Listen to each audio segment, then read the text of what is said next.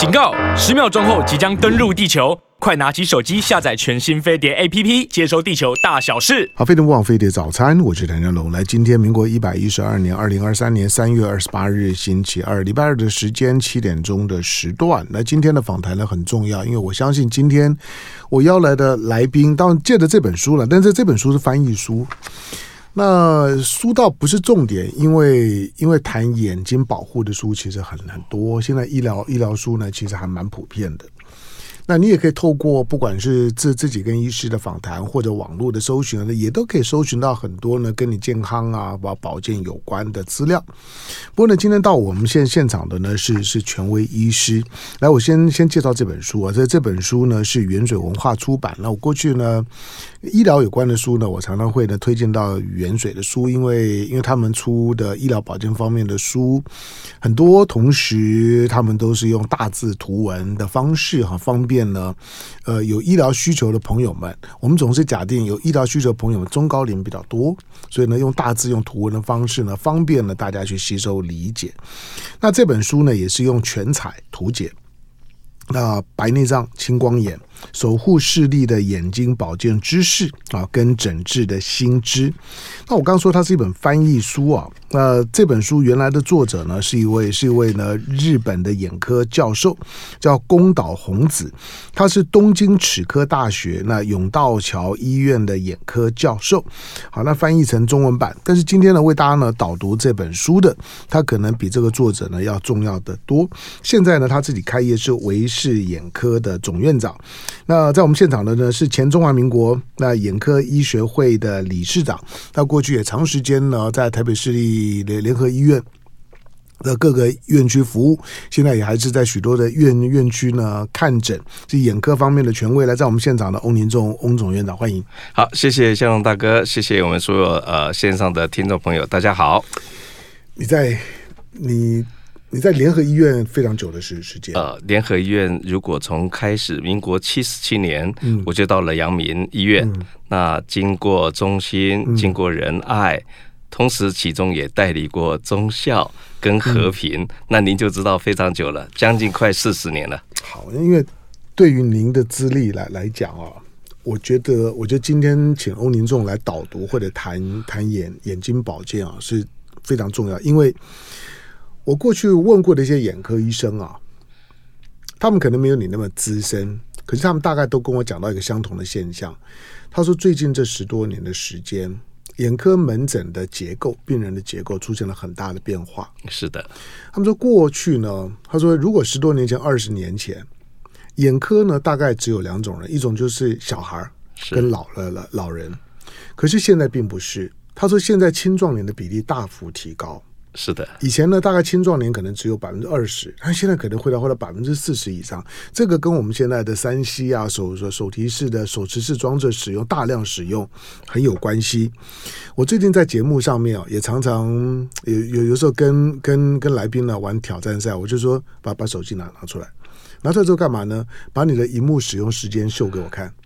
因为我们的手机大概都会有一个荧幕使用时时间嘛，A P P 要打开，那它都内内建在里头。打开之后，你会发现每一个人大部分一天的荧幕使用时间平平均，我几乎没有遇到在十个小时以下的。是的，就是那个荧幕开着，开着的意思就是呢，你可能是在看，你可能是在听，总而言之呢，你就在使用那手机。所以你可以想见呢，一天十个小时，甚至于呢十三四个小时的很高。我我最近在做的事情就是努力刻意的降低我的荧幕使用时间，非常好。我我现在大概压到大概五个小时左右。哇，那不简单喽，辛苦。对，我跟你讲，讲五五个小时，可能很多人会觉得五个小时也很长。不，你用你的手机看看，我告诉你，能够压到一天荧幕使用时间五个小时以下的。很不容易，尤尤其是我做做新闻工作的，我要大量的使用手机的。好，那今天呢，翁翁林仲呢，这眼科权威，他是呢前中华民国眼科医学会的理事长，为大家呢导读这本书，主要谈的呢白内障跟青光眼。好，我们我们先从一个一个泛谈的角度开始好了。就是您您作为眼科医师，现在在眼科的门诊当当中。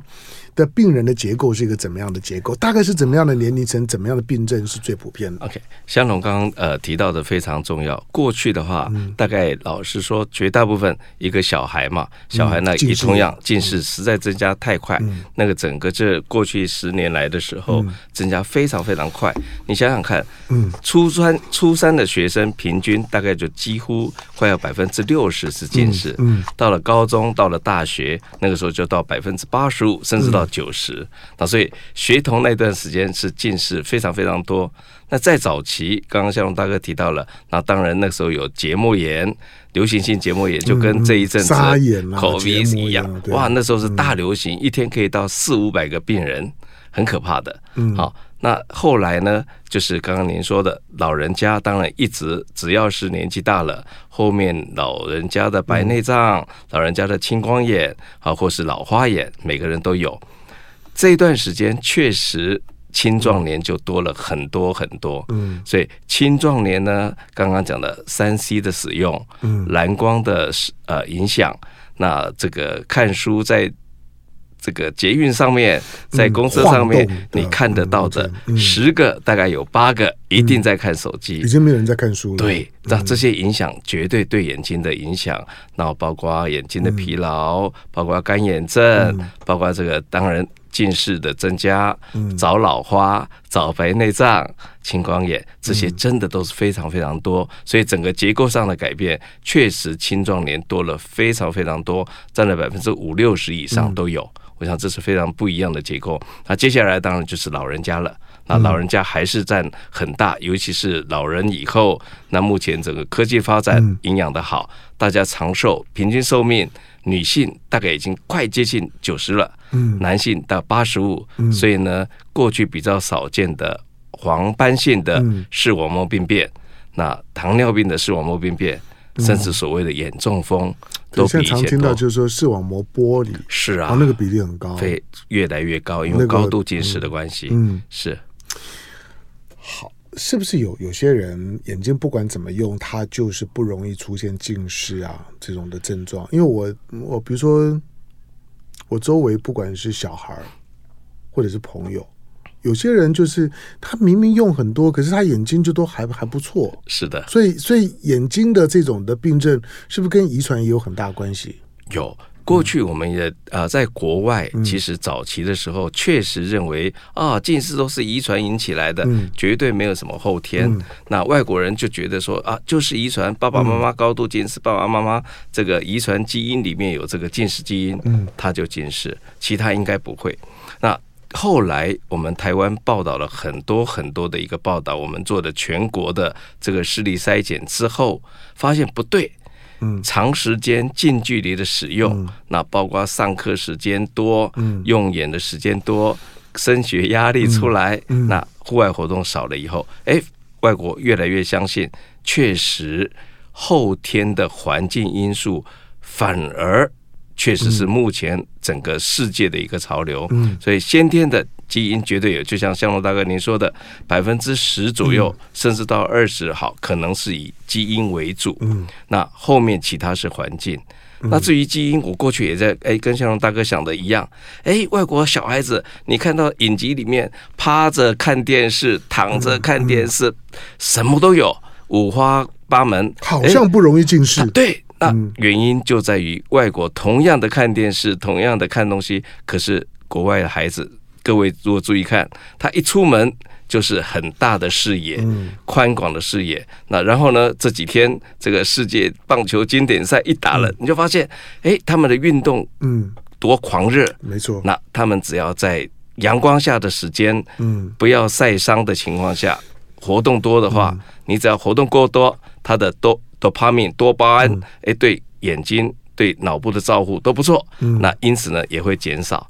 这大概是目前全世界目前想的，基因是很重要，但是环境可以造有后天环境、社会、家庭的影响，来让这个近视跟甚至这个环境的因素能够达到最好的保护。我想这点跟刚刚呃您所提到的非常非常像。对，好，当然给给一些爸爸妈妈当参考，我觉得。我觉得，因为因为教育体系的要求不一样，呃，以欧美来来讲，我他们的孩子睡眠的时间比较早，是的，他们其实都比较早早睡。像台湾的孩子，到了念国中、念高中的时候，熬夜，晚上的十二点、一两点、两三点睡，好像很司空见惯。可是我说实在，在在国外，我所知道的，在国外生活的这些朋友，他们的孩子们都蛮早睡。对的，在即使在台湾，你看到美国、欧的欧洲学校的孩子，也都要要求早睡，他们确实也都都早睡。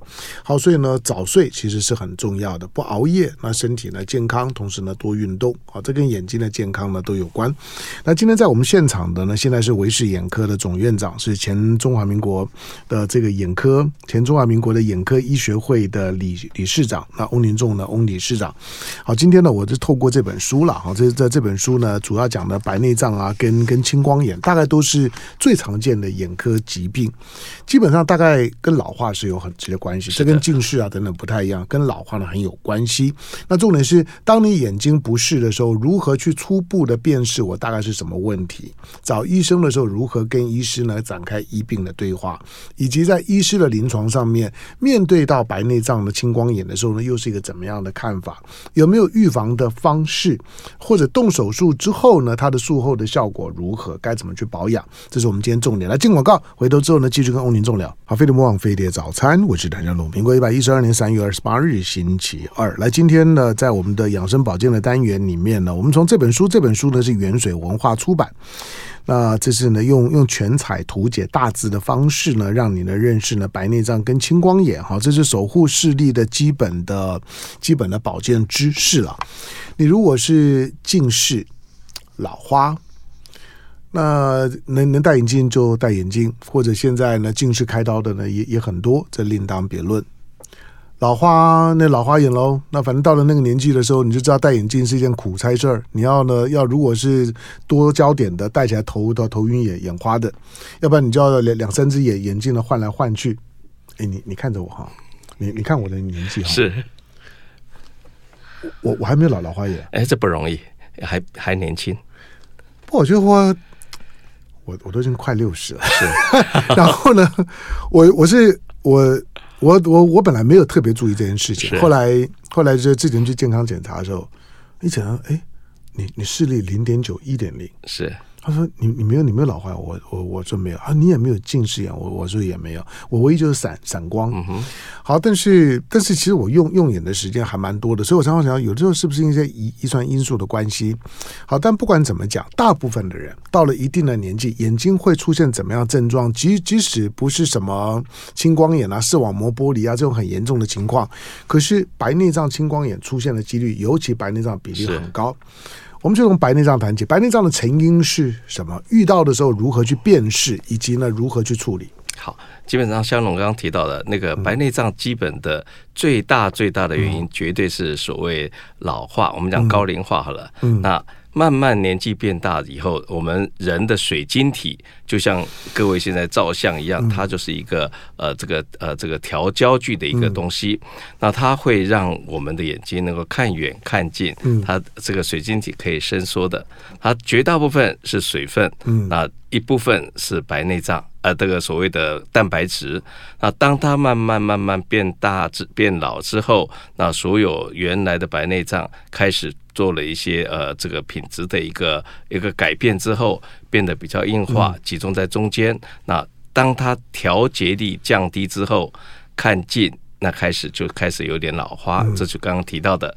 那当它的模糊的程度到了，不管水晶体的核，或是皮质，或是所谓后囊不同的位置。就开始会有开始视力模糊的现象，这是香龙刚提到的第一个，那绝对是视力感觉上，哎，过去看的比较清楚，为什么现在看的比较模糊了？嗯，那再来呢？因为它长的位置，光线过来投射之后，不同的位置，因此你会感觉到，哎，可能有两个影子，哎，会有复视的现象，那是单眼的复视就可以出来了。那再来呢？这个视力模糊的情形很特别，有的时候是。灯光越强的时候，光线越好的时候模糊；有的时候是光线不好的时候模糊。啊，这是两个不同的地点。不同的光线，不同的时间，它的模糊情情况不一样。哎，有些人会发现有眩光，就像光线过来之后有散射，那眩光的一个现象也会发生。所以大概这视力模糊是非常大的统称。那有不同的时段、不同的情形会感觉模糊。那然后呢，比较特别在台湾，OK，刚刚提到了高度近视，那像我们大哥所提到的，哎，近视多的时候，哎，原来我五百度的近视。哎，怎么突然变成八百度？突然变了一千度，近视度数突然增加很多，那就表示，呃，水晶体的中心核变得硬化，变得比较厉害之后，其实是白内障增加的一个现象。那这也是其中的一个现象，嗯、所以白白内障也可能会导致近视的增加，度数大幅的增加。是是是。哎，有些人还以为，哎呀，我这个呃这个近视增加了，哎，他不晓得近视增加，哎，结果我看近，哎，反而清楚了。哇，医生，我很高兴，我看见清楚了啊。后来一检查，其实是近视在增加。嗯、那大概这几个原因是一。一般我们看到的白内障，当然就是视力模糊，不同的情境下有不同的模糊的形式。那有的时候有散光，有的时候眩光出现。那这些大概都是白内障最容易出现。像我们刚刚提到的这个白内障跟青光眼，之所以我觉得这本书它比较特别的，就是白内障基本上如果是全球所谓的视力衰退，甚至所谓致盲的第一大原因，就是白内障。它会致盲？是会致盲。那很。多的医疗落后的国家地区，他没有足够的医生。过去还真是很多人，就是哎，白茫茫一片，他就看不见了。嗯，那第一大原因就是白内障。那在台湾你不可思议，因为我们太方便了。那医生呃，这个全民健保，我们就近看医生。医生，我们的这个医疗仪器、医疗设备太好了。那手术之后马上都可以重见光明。但是很多地方他真是没办法。有医生手术，没有这样的设备，它就是致盲。嗯、那第二大原因就是青光眼，所以白内障、青光眼是目前所谓全球致盲的第一大原因。嗯、第二大原因，我想大概每个人都应该好好防范。所以白内障跟种族什么没有没有什么太大的关系，基本上没有绝对的关系。嗯、但是像香龙所提到的，我想这是很特别。你如果居住的地区，比如说你在热带地方。那或者亚热带地方太阳光真的很强，那呃除了直接阳光晒射之外，那像有些哎海边的地方，这个这个呃灯呃这个散射比较厉害，这个灯光的反射厉害，甚至雪地喜欢呃这个这个。呃，运动很特别，如果没有保护的话，它也会照射。这些大概反而跟种族没有绝对关系，那反而就是跟他的呃个人的生活条件、眼睛的结构、眼睛的疾病比较有关系。比如说糖尿病，它就容易增加。嗯，那高度近视，它就是早早白内障，大概反而跟这些有关系。嗯，好，所以你刚才讲说白内障，当我想很多很多人对对自己眼睛的变化。不见得自己有能力去辨识说啊，这是因为白内障。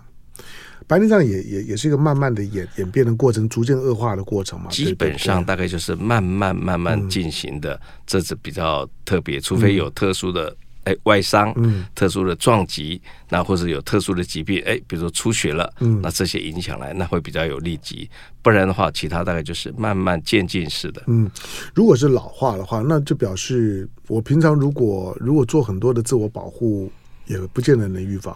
呃，基本上大概呃，在国外，那或是现在就是认为，反正白内障就是一个人生必经的过程。嗯、你够老了，嗯、你够呃够幸运了，够高龄了，你大概迟早有一天等到你。好、早一点的人，刚刚讲四五十岁早老的。或是早老花、早白内障都有，那晚一点大概七十八十左右，大概七十岁左右，你大概百分之八九十一定白内障。那五十岁左右，大概四五十左右会有一点点白内障的情形。嗯、那因此呢，呃，年龄跟渐进的变化还是有。嗯、那这样子的情形，基本上眼科医师只要好好在用眼科现在的仪器检查，嗯、医生大概都很快可以给你一个好的诊断。嗯，好，所以那。因为白内障本身除了持续的恶化之外，它是不会有什么就即即使已经到了致盲的情况，开刀手手术仍然是唯一的的方式，没有任何的药物可以处理。呃，目前呃市面上大概还有一两种药物，主要还是日本研发的。嗯，那日本药业还是不错，就是刚刚提到呃白内障就是。水晶体里面的一些蛋白质水分的结构浓度的改变，跟所谓我们讲呃硫化的一些变化，S S 氢的一个变化，那因此还是有药物可以做一个预防，但是药物的预不要说预防，就是减缓它的呃进行的速度，那但是呢减缓而已，所以它还是会继续进行。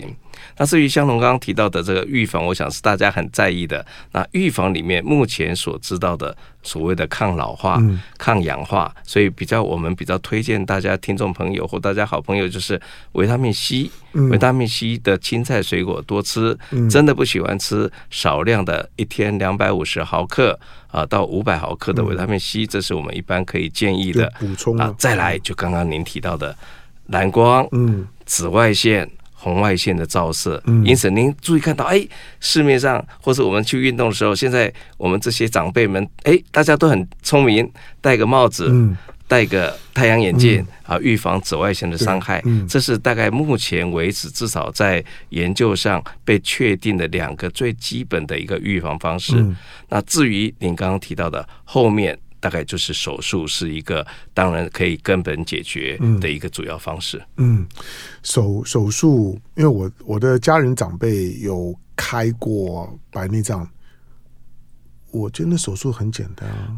哦，香龙，千万不要说简单，是因为台湾所有的医疗仪器，嗯、台湾的眼科医师，我们眼科医学会在这方面白内障的手术，嗯、我们有非常非常多的训练课程跟继续教育课程。嗯、那台湾的医疗真的很进步，所以你觉得简单，它其实有很大的学问，是比以前进步很多。我我我只是看到长辈们就是然后检查哦，你你你白内障，啊，那就开刀。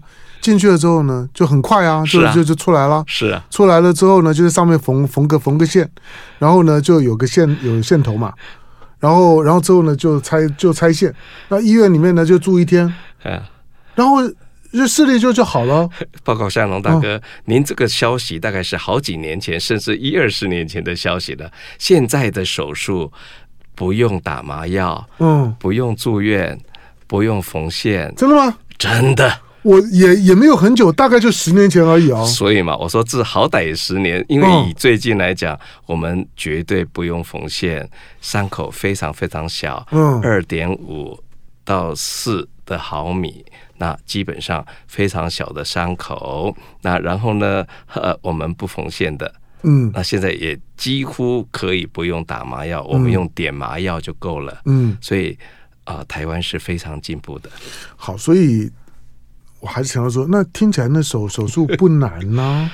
呃，就那而且成功率应该非常高，好，安全性应该也很高啊。好，嗯，呃，跟香龙报告，基本上成功率，我想百分之九十九，我想是呃没有问题，大概百分之九十九。嗯，那它的安全性大概也是，我想百分之九十九。那任何事情，以当一个医生负责任的医生，嗯、绝对不可能百分之百。那任何人因为他的条件情况不不一样，可能呃糖尿病瞳孔不好散大，可能他的呃白内障实在是过熟了，熟透了，好，那变成黑珍珠了，那这些还还还会到这样？有有台湾还是有有一些比呃有一些长辈他们很 T K，啊我就是不开，我就是不开，我就是怕开刀。都已经有全民健保了，还会这样吗？是他本身的心理上，他就担心开刀，不想开刀，那所以。对了，开开眼睛啊，一般像我们这种如果不是专业人，开眼睛总是怕怕的。对对对。那现在基本上啊、呃，这个书上里面也写得很清楚。那不管是当然最普遍的，台湾基本上大概超音波乳糜化手术做得真的非常好。我想大概每一位眼科医师在成长过程中，我们都受过很好的训练。那至于当然比较新的，甚至有镭射辅助的呃这个呃部分非常非常多。那水晶体以台湾来讲，大概全世界最先进的水晶体、最好的设备，台湾大概都有。嗯。好，但我我我记得我的好朋友沈沈富雄曾经 曾经开玩笑讲，他说台湾的眼科医师啊，只要在路上发现有白内障还没有开的，就很兴奋。还好不会，这个富雄富雄大哥，他他的意思说，他当然是开玩笑讲。他说，因为台湾的白内障的人呢，快开完了。他说呢，所以现在已经很难很难找到还没有开过白 白内障。所以他说，眼科医生只要一看到哦，你有白内障，很兴奋，赶快就抓去开刀。啊，当然他是开玩笑讲，意思就是说，白内障当然主要跟跟年纪比较相关，跟你的眼睛的老化呢比较相关。现在是跟老化相关，好，这个问题问就是，那就算开了之后开好了，因为。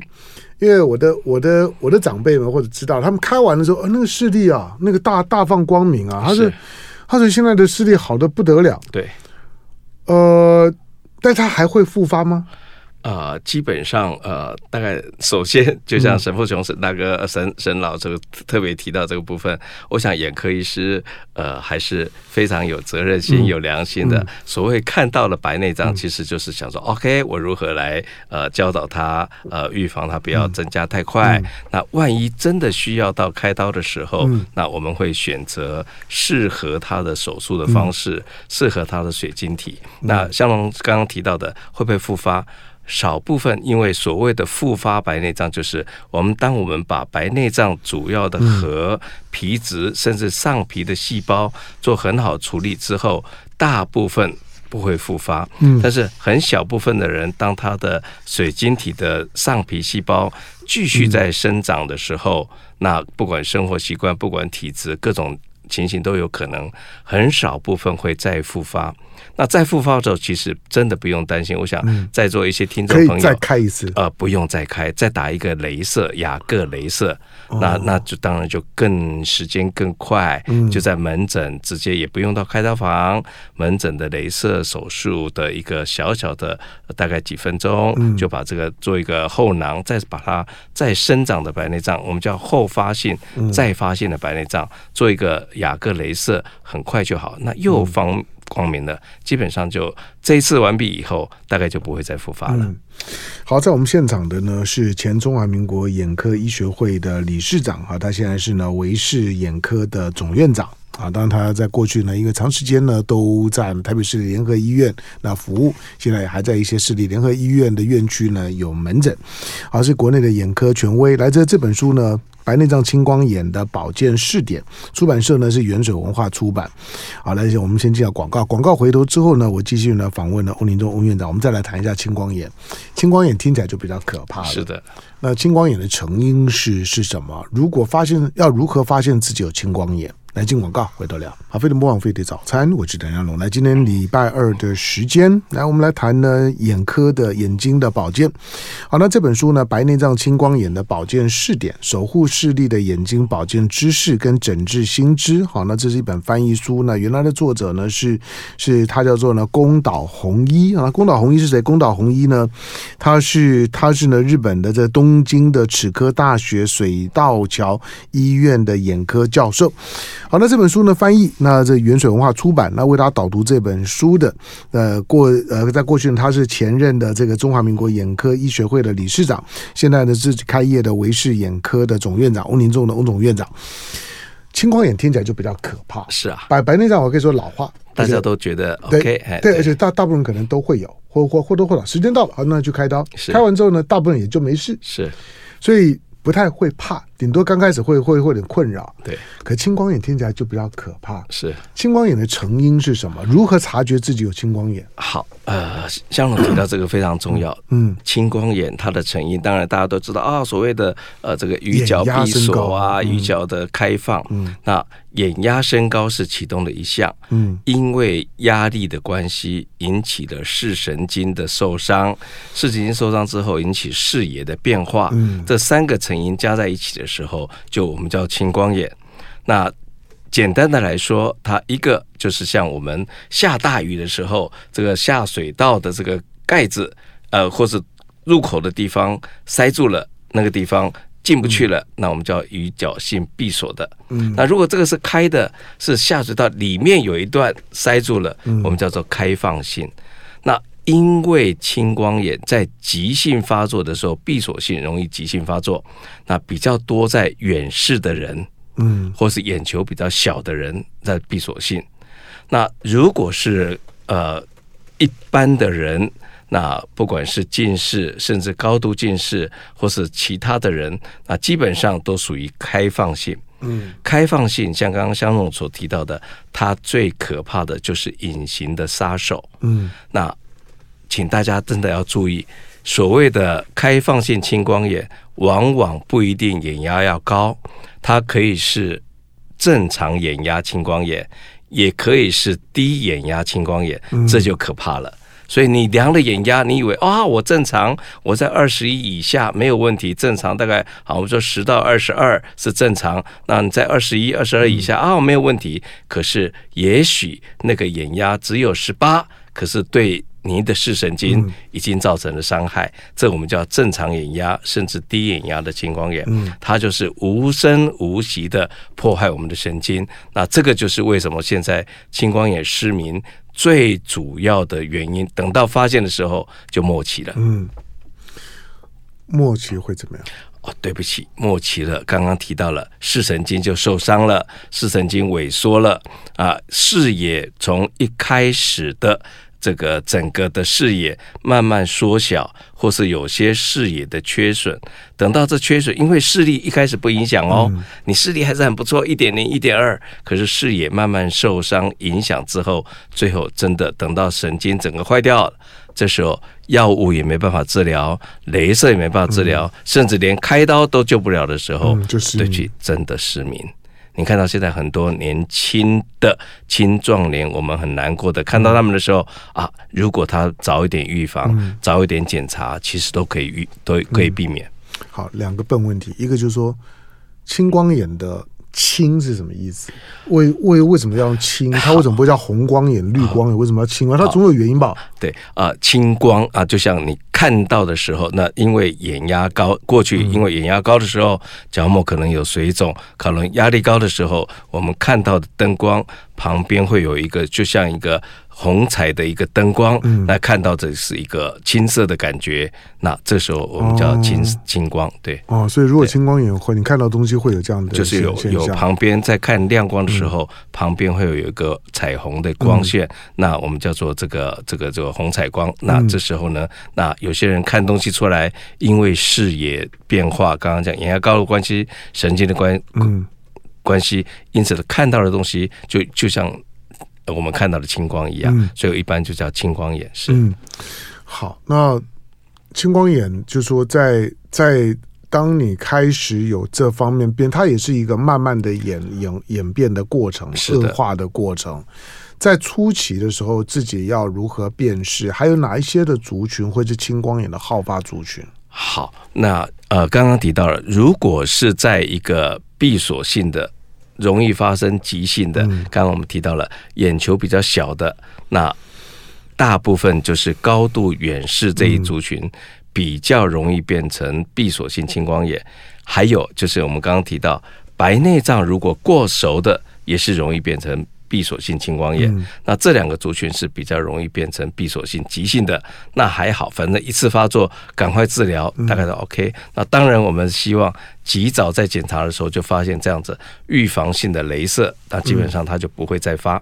那开放性的部分，刚刚香农所提到，我也一我们眼科医师最担心就是这点，因为大家觉得没关系啊，没事啊，我完全没症状啊，连青光也看不到啊，因为那个要很高压力或者那些变化才会出来，那这时候呢，我们为什么在眼科学会跟眼科医师常常宣导，拜托拜托大家，如果在四十岁以上开始了，麻烦大家至少每年做一次眼睛的检查。嗯，这时候呢，眼压当然是一个检查，那眼科医师都会从视神经的状况来判断你是正常眼压还是高眼压。啊，再来，当然视野，我们就目前很多人都会做这方面的一个检查，所以四十岁以上，我们希望大家真的一年检查一次。嗯，三十岁以上，如果是高度近视，如果是心血管有问题、有糖尿病，当然，如果家族爸爸妈妈、兄弟姐妹已经有人有青光眼，这三个主要的好发族群，拜托一年至少两次做。眼压、视神经，甚至这个这个血呃这个血这个所谓的神经纤维的检查。目前台湾我们都有所谓的 OCT，那眼睛的电脑断层检查，这样的话发现出来大概都还来得及。嗯，好，刚刚讲白内障比较简单，就是如果有白内障，第一个大部分都是老老化，那找了翁宁仲就开刀，开刀那效效果呢，大概大概也都很好。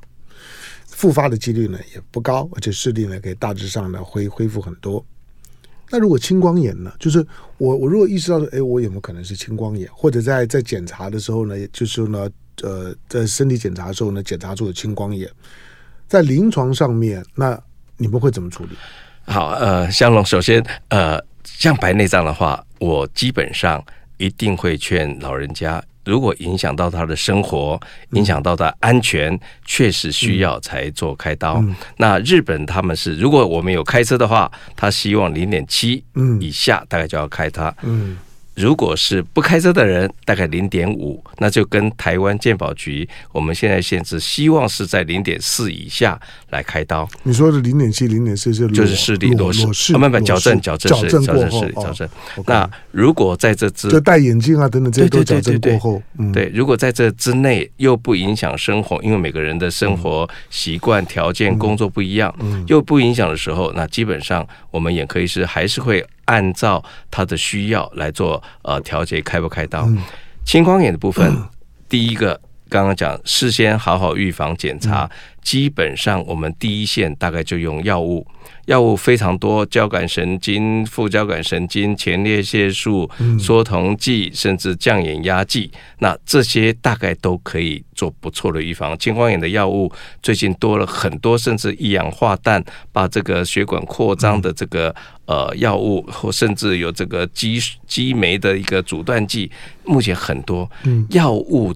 大概百分之七十到八十的人都可以得到很好的控制，所以刚刚向总提到的时候，我说啊，请大家务必不要担心，但是定期的检查，医生都会给你最好的药。药物真的不行的时候，第二个部分我们还可以用镭射手术。嗯，镭射手术以后，包括刚刚讲的闭锁性，我们做了镭射的穿孔术，或是镭射的旁边的一个整形术。镭射再不行的时候。再来，我们就有手术。嗯，那手术里面包括这个这个导管的一个呃情形，甚至引流，甚至这个所谓的这个呃这个呃宣呃那个我们的网网状线的一个开刀，嗯、大概切开术、切除术，大概都可以得到不错的效果。现在还有微创手术。非常好的 mix 的一个手术，放支架。以前讲心脏放支架，看眼睛里面也是可以放支架，放滤管手术，这些都非常进步的。嗯，所以找找医生检查是最重要的，是真的最简单。那如果万不得已，就是说已经恶化了，到最后失明了，是，这还是个笨问题，就是可以做眼球移植吗？有有人做这种手手术吗？好，真正的。万一失明了视神经都坏掉了，嗯、那这个时候其实神经目前的科技来讲，不管是眼神经，不管是手部、嗯、脑部神经，我想我们到现在没有都都没有办法，没有看到神经移植，嗯、基本上没有，反而是现在不管是基因治疗，嗯、不管是这个呃我们讲干细胞治疗，不管是移植，嗯、比较用的还是你要还有。一定的神经纤维，一定的功能才有办法，所以到真的没办法做眼睛的呃这个，所以到了青光眼很严重的时候，失明就失明了。是的，这就是我们最不愿意看到的事情。嗯，好，当然呢，眼睛现在的问题很多啦，黄斑部病病变啊，或者我们说视网膜剥离啊，我觉得其实最近几年大概就是不知道为什么，我就觉得眼睛的问题越来越年轻化了，好像四五十岁的视网膜剥剥离的。很多啊，那个是那个就是，就是看起来。其实手手术之后的生活也也会受很多的影响，就是你的动作啊、谨慎度啊，尤尤其眼睛不能够有外伤。好，但是最起码就我们今天在谈的，不管是白内障或者是青光眼，可能是眼睛疾病当中来讲呢最常见的。是的，除了除了近视、老花了这种这种问问题这之外，那在临床上面，第一个让你自己要有辨识度，知道呢，哎，自己的眼睛是不是有些不不舒适，有一些的状况。那当有这些状况的时候呢，赶赶快找医生。那先确认了，确认病情。呃，包括青光眼，早期发现呢，早早期治疗效果还是非常好的。刚刚讲有很多药物呢，其实可以达到非常好的控制。因为如果不能控制，等到眼睛恶化到呢真的瞎了，那个时候呢大概也都来不及了，那就是瞎了。那至于白内障呢，它的处理的方式呢就比较多多样了。就算真的开刀呢，也都是很很简单的手手术，现在已经非常的非常成熟了。这是刚刚的翁翁年忠跟我讲的最重要的部分，就不要怕。就是很简单，住院都不用，连麻药都不必打。不简不简单，是很进步，嗯、很进步。就就是我就说，我就很简单，就是开刀的成功率很高，轻轻松松。好了，我也我也我也不不想去误导大家哈。但是呢，但是真的眼睛有问题，因为是灵魂之窗啊，是你每天的器官里面使用量呢最多的哈。只要你睁开眼睛，它就在一个使用的状态。所以呢，保护好自己的灵魂之之窗。